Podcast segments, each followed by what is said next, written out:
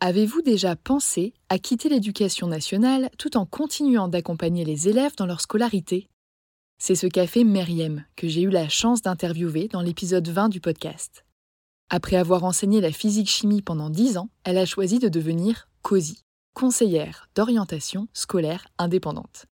En France, ce sont les psychologues de l'éducation nationale qui sont en charge de l'orientation des jeunes. Et on compte environ un psy-EN pour 1500 élèves. Face à ce constat alarmant et à une demande grandissante, Myriam a créé une formation clé en main pour transmettre ses connaissances et ses outils à celles et ceux qui, comme elle, souhaiteraient devenir COSI. Si je vous en parle aujourd'hui, c'est parce que la huitième session de sa formation débute en septembre prochain. Au programme, sept séances de 4 heures de classe virtuelle, durant lesquelles vous bénéficierez d'un enseignement pratique et concret, d'une communauté en ligne, de supports, de ressources et de méthodologies de conférences mensuelles et d'un suivi post-formation trimestriel. Pour faciliter votre organisation, Myriam a mis en place trois groupes de 12 personnes, deux en semaine, un le week-end. À vous de choisir celui qui s'intégrera le mieux à votre quotidien. Ces trois dernières années, Myriam a permis à près de 200 personnes de devenir COSI. Alors si vous aimez transmettre, informer et travailler au contact des jeunes, tout en exerçant un métier qui a du sens, en toute autonomie et à votre rythme, cette reconversion pourrait bien vous convenir. Pour en savoir plus, rendez-vous sur son site internet meriemdraman.com et prenez le temps de répondre au quiz L'activité de COSI est-elle faite pour vous? Vous êtes toujours là? Profitez de 5% de réduction sur la formation de Meriem grâce au code AJP5. Et maintenant, place à l'épisode.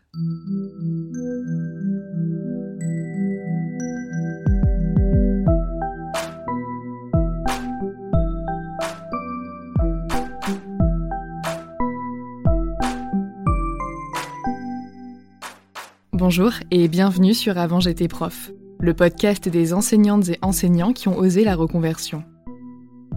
Je m'appelle Florence et j'ai été professeure des écoles pendant 6 ans avant de me reconvertir. Pour commencer mon activité de rédactrice sereinement, j'ai profité d'une disponibilité avant de demander ma démission. Mais d'après les messages que je reçois, la majorité d'entre vous semble plutôt intéressée par le cumul d'activités. C'est pourquoi j'ai décidé d'en faire une série dédiée afin de mettre en avant 8 témoignages d'enseignantes cumulant ou ayant cumulé une deuxième activité. Dans ce premier épisode, vous entendrez le témoignage d'Amandine, 39 ans, professeure documentaliste depuis 15 ans dans l'Académie de Lille et actuellement en disponibilité. Elle a bénéficié d'un cumul d'activités durant l'année scolaire 2020-2021 qui avait été accepté dès sa première demande et qui lui a permis de créer son auto-entreprise Maison Aromatérie. En dehors du CDI, Amandine est donc devenue aromatologue, c'est-à-dire qu'elle résout des problèmes de santé physique, psycho-émotionnelle mais aussi cosmétique à l'aide d'huiles essentielles, d'hydrolat et d'huiles végétales. Aujourd'hui, elle exerce cette activité à plein temps et elle propose également des séances conseils et des ateliers cosmétiques auxquels j'ai eu la chance de participer. Car si vous ne le saviez pas, Amandine et moi, on se connaît un peu. On s'est toutes les deux formées à la rédaction web SEO l'an dernier et après avoir été binôme de formation, je pense pouvoir dire que nous sommes devenus amis. Bonne écoute j'ai demandé un cumul d'activités pour plusieurs euh, raisons. Euh, de une, j'avais déjà un projet de reconversion, mais moi, je suis une personne qui a besoin de, lenteur et d'y aller progressivement. J'aime pas du tout les, coupes nettes dans, ma vie et euh, j'avais besoin en fait d'utiliser ce cumul pour tester mon activité future, voir si ça allait prendre, voir si vraiment j'avais ma place dans ce domaine-là. Et puis il y avait aussi une chose, c'était pour minimiser les risques. J'avais pas du tout envie de prendre une disponibilité d'emblée, j'avais besoin vraiment d'une transition. Pour moi, le cumul d'activités, il s'est doublé d'un temps partiel. J'avais besoin quand même d'un petit peu de temps parce que ce qu'il faut savoir, c'est qu'en tant que professeur documentaliste, je ne faisais pas 18 heures comme la plupart des enseignants, mais 30 heures, plus 6 de relations avec l'extérieur, qu'on n'est pas forcément obligé de faire dans, euh, dans le collège ou dans le lycée. Mais du coup, ça prend la semaine quasi complète. Et un cumul d'activités sur ces 30 heures-là, j'en voyais pas tellement l'intérêt. De plus que euh, j'avais eu, moi, une demande euh, suite aux formations que j'avais suivies en aromathérapie et en cosmétique pour aller travailler dans un atelier sur l'île qui s'appelle Mademoiselle Biloba. Et euh, de ce fait, euh, je savais qu'il y avait quelque chose derrière. Enfin, c'était quelque chose de tangible. Je savais que je demandais un cumul d'activités pour non pas monter une entreprise, donc ça c'était une toute partie de mon cumul d'activités, mais c'était aussi déjà pour avoir un pied dans ma seconde activité. Au niveau des formalités administratives, j'ai plus vraiment de souvenir de quand j'ai dû faire ma, ma demande, euh, mais je pense que c'était quand même assez tôt dans l'année, style entre janvier et mars. Mais je crois vraiment que ça dépend des académies. De toute façon, il faut surveiller sa boîte mail académique ou aller faire une petite demande au secrétariat de son établissement en disant ou ou l'année prochaine, j'ai vraiment envie de demander un cumul d'activités, est-ce que tu peux rester alerte sur ce sujet-là? Mais en retrouvant du coup mes documents, je me suis aperçue que ma demande avait été acceptée le 24 juin 2020. Et donc c'était vraiment assez tard dans l'année pour euh, avoir la réponse, puisque moi je l'avais demandé pour la rentrée suivante, donc en septembre 2020 et qu'au final, euh, je finissais l'année scolaire sans vraiment savoir si j'allais avoir ce cumul d'activités ou pas. J'ai pu partir quand même en vacances l'esprit euh, libre et serein. D'autant que mon temps partiel avait lui aussi été euh, accepté. Donc au final, les pièces du puzzle, elles se mettaient en place de manière euh, très concrète et euh, tout était vraiment bien millimétré. Au niveau de la demande que j'ai dû faire, moi j'ai trouvé que c'était quand même assez poussé, les indications qu'il demande au niveau du cumul d'activités. Euh, moi, j'avais fait le choix de rester assez évasive, donc de mettre euh, conseil en aromathérapie, euh, atelier cosmétique, parce que je trouve que c'est déjà assez parlant. Et puis au final, que je leur dise que je vais aller apprendre aux personnes à concevoir une crème peau sèche, je vois pas trop en quoi ça les regarde. Et j'avais j'avais déposé du coup ce document et ma principale à l'époque était venue me revoir en me disant mais là je crois que vous n'avez pas assez été dans le détail, je crois qu'il faudrait euh, argumenter encore plus pour appuyer votre demande. Donc j'avais vraiment mis des phrases bateau comme on nous apprend à faire en fait dans l'éducation nationale hein, dès lors qu'on veut remplir euh, un document. Et voilà, c'était c'était passé comme ça. Lorsqu'on demande un cumul d'activités, c'est parce que l'EN ne nous apporte plus ce qu'on a envie de faire au quotidien et que ce qu'on a envie de tester pendant notre cumul d'activités, c'est souvent le résultat de, longues réflexions et puis euh, de pensées qui nous sont tout à fait personnelles. Et on n'a pas forcément envie de partager toujours ça avec le supérieur hiérarchique. Et on peut prendre les questions qui nous sont posées dans le document administratif comme une intrusion au final, dans une vie que l'on veut détacher de l'EN. Donc c'est pour ça que moi je vous recommande ben voilà, de faire euh, comme on nous a toujours appris à faire, de mettre des, informations extrêmement basiques et de pas se donner. Sur la demande du cumul d'activités, on demande un nombre d'heures. Donc il faut définir le nombre d'heures que vous pensez dédier à votre activité. Donc ça c'est hyper difficile.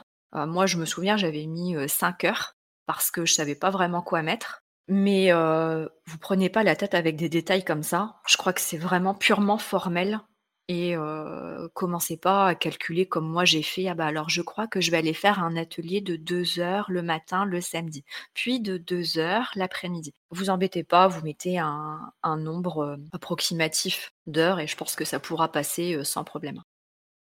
Dès lors que le papier officiel m'est revenu, euh, le papier était rempli avec euh, une validation. Donc euh, j'ai pas eu de demande supplémentaire, le rectorat ne m'a pas appelé pour avoir des, des détails en plus sur l'activité.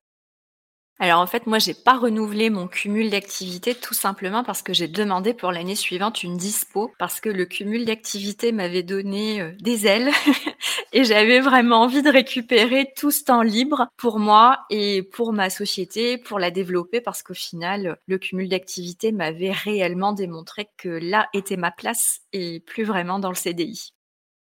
C'est une activité qui est euh, assez spécifique parce que c'est quelque chose qui n'existe pas vraiment. Alors on en voit de plus en plus parce que l'aromathérapie prend une place énorme aujourd'hui dans les thérapies euh, complémentaires alternatives. Moi, je, conçois mon activité euh, comme suit. J'aide les personnes, grâce aux huiles essentielles, à se sentir mieux, donc non seulement pour leur santé, mais aussi pour leur bien-être, pour la gestion psycho-émotionnelle, mais aussi en cosmétique, parce que bah, du coup, c'est une de mes autres passions, la formulation cosmétique. Et c'est la raison pour laquelle je m'étais formée aux deux disciplines. Techniquement et concrètement, l'activité, moi je la vois comme des séances individuelles au niveau très personnel. Donc par exemple, voilà, une personne a des infections urinaires chroniques. Je vais l'aider à éradiquer ça.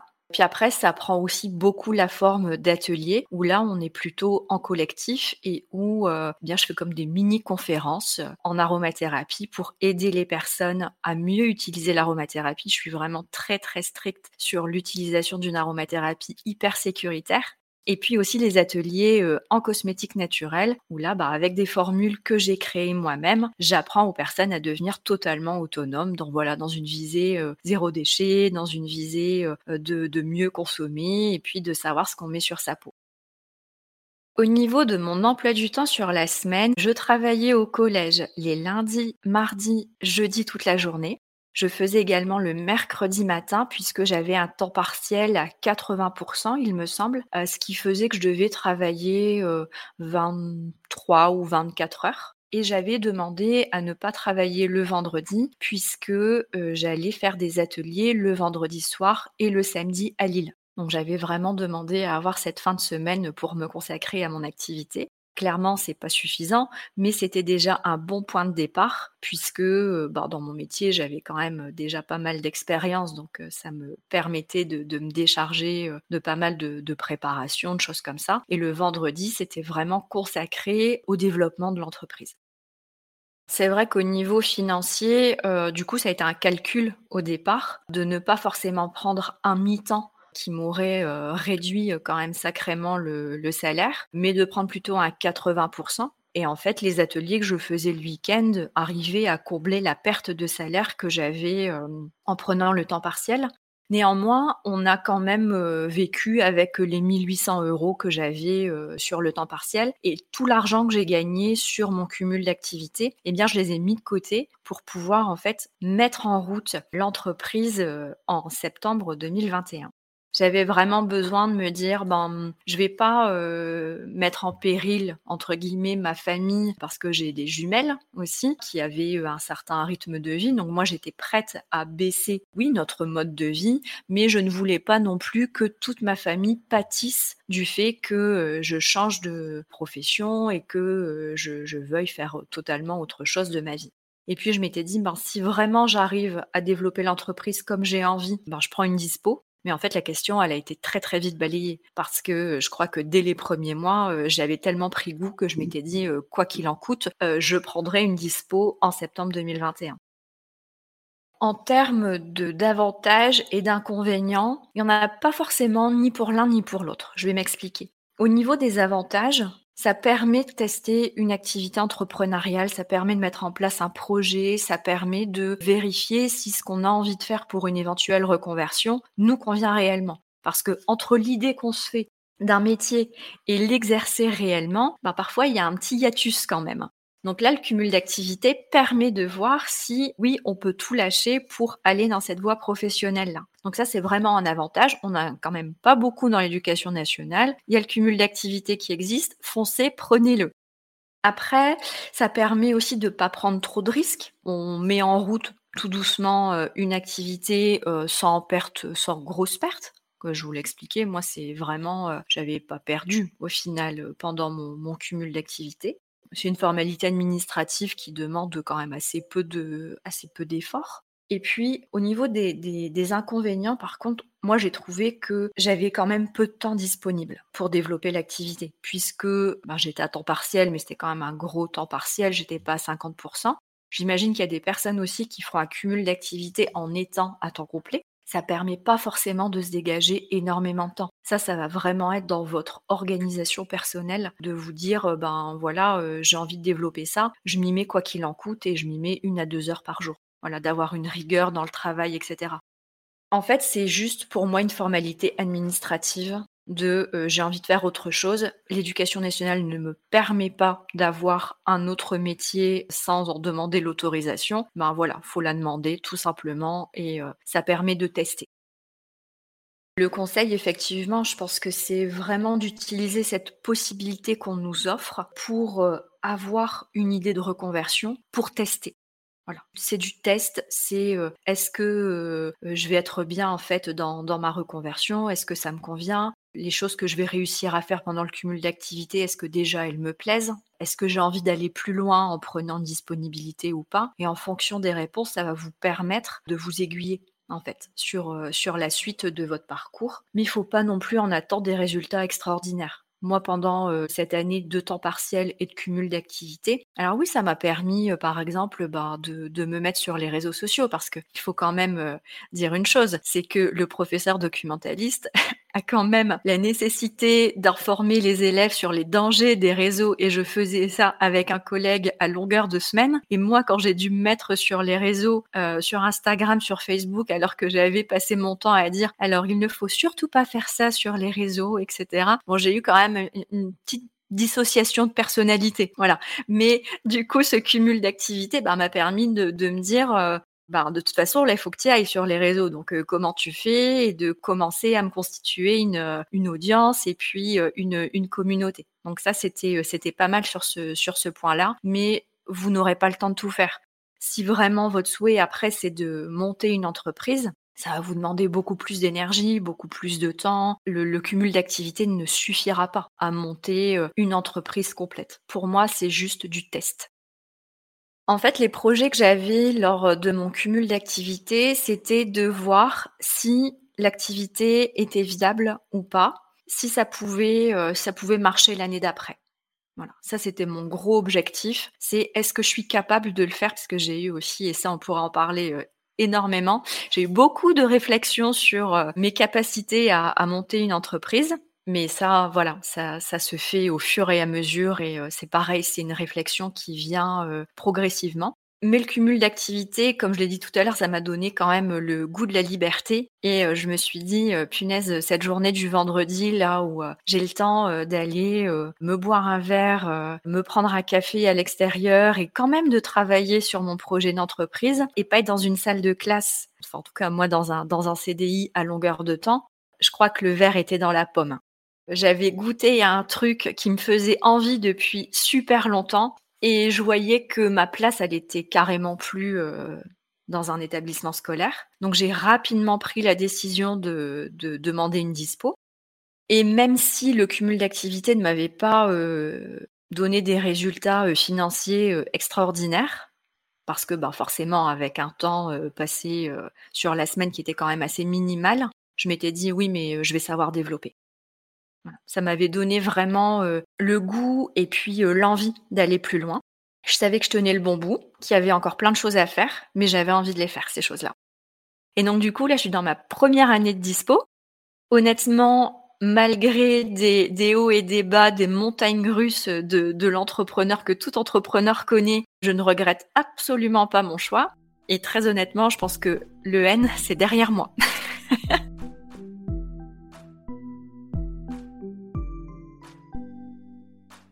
Merci d'avoir écouté cet épisode jusqu'au bout. S'il vous a plu, abonnez-vous pour ne pas rater les prochains épisodes.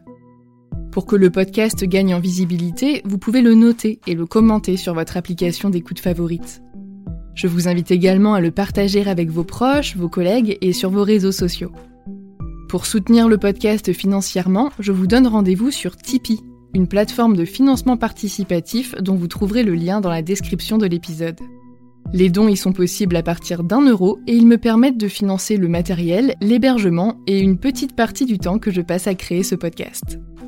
Merci à Anne, Lucie, Colline et Aurélia pour vos dons. C'est la preuve que ce projet a toujours une utilité et ça m'encourage vraiment à continuer. Retrouvez l'actualité du podcast sur Instagram et Facebook, at avant j'étais prof, ainsi que les liens vers les sujets abordés dans la description de l'épisode. À bientôt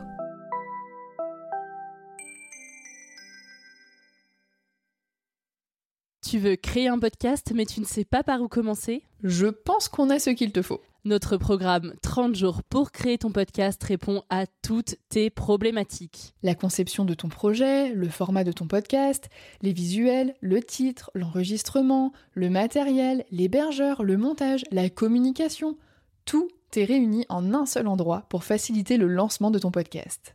Mais au fait, nous, c'est qui nous? Moi, c'est Florence, créatrice et hôte du podcast Avant j'étais prof. Et moi, c'est Solène, créatrice et hôte du podcast Friendship. À nous deux, on a publié plus de 140 épisodes et réuni 120 invités à nos micros. Notre aventure podcastique a connu de nombreux rebondissements. L'euphorie du lancement, La solitude, les doutes, la persévérance, la passion. et enfin les audiences qui décollent. Au fil des années, nous avons affiné notre expertise. Et aujourd'hui, nous te dévoilons toutes nos techniques pour créer ton podcast en toute sérénité. Alors, n'attends plus pour faire entendre ta voix. Rejoins-nous dès maintenant sur formationpodcast.podia.com et le podcast n'aura plus aucun secret pour toi.